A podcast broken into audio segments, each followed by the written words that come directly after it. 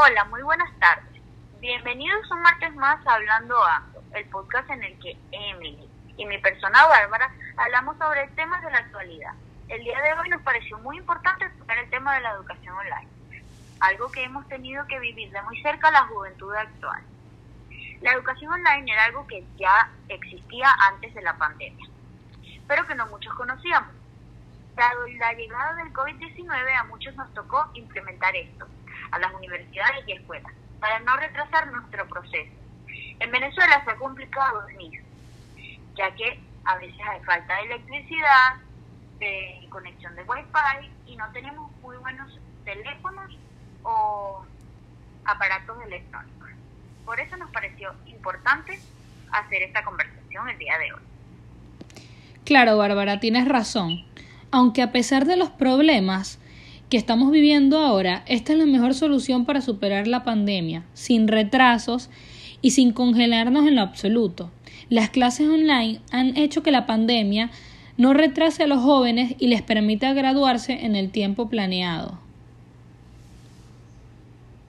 Tienes razón, Emily. Lo que veo verdaderamente delicado es el tema de la moral y ética, en cuanto a la sinceridad que se necesita de parte de los alumnos.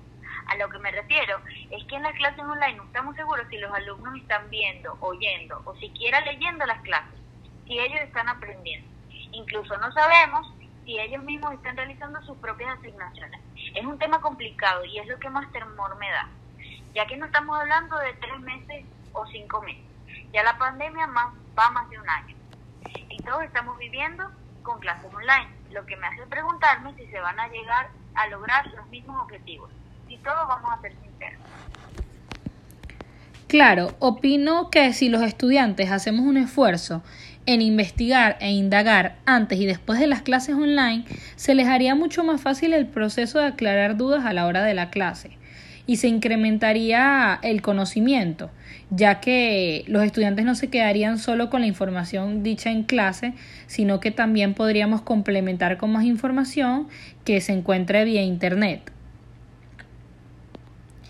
En el caso de, de la ética, tiene que ver tiene que venir desde los estudiantes. En el caso de los niños pequeños como primaria o preescolar, sus padres deberían estar al pendiente de que los niños realmente estén estudiando y estén aprendiendo. Sabemos que estamos en una situación súper complicada y que los padres deben de ser el apoyo de los niños en estos momentos, ya que los niños siendo tan pequeños se les debe inculcar la ética y la responsabilidad. Muy bien, muy buen punto, Emily, súper acertado. Los padres en la educación online hacen un papel vital para que la educación sea óptima, claro, hablando de los niños más pequeños, mientras que nosotras, las estudiantes ya más maduras, nuestro caso es la universidad, tenemos que ser, eh, tenemos que nosotras mismas hacer un esfuerzo y estudiar de manera más independiente, si verdaderamente queremos seguir aprendiendo y no quedarnos estancados hasta esta pandemia. Emily, me parece que por hoy está muy bien déjenos en los comentarios algunos tips que ustedes tengan y que utilicen en las clases online y que les funcionen, obviamente. Sí, de verdad que nos serviría de demasiada ayuda que nos dejen los tips que han utilizado en esta pandemia para sus clases online.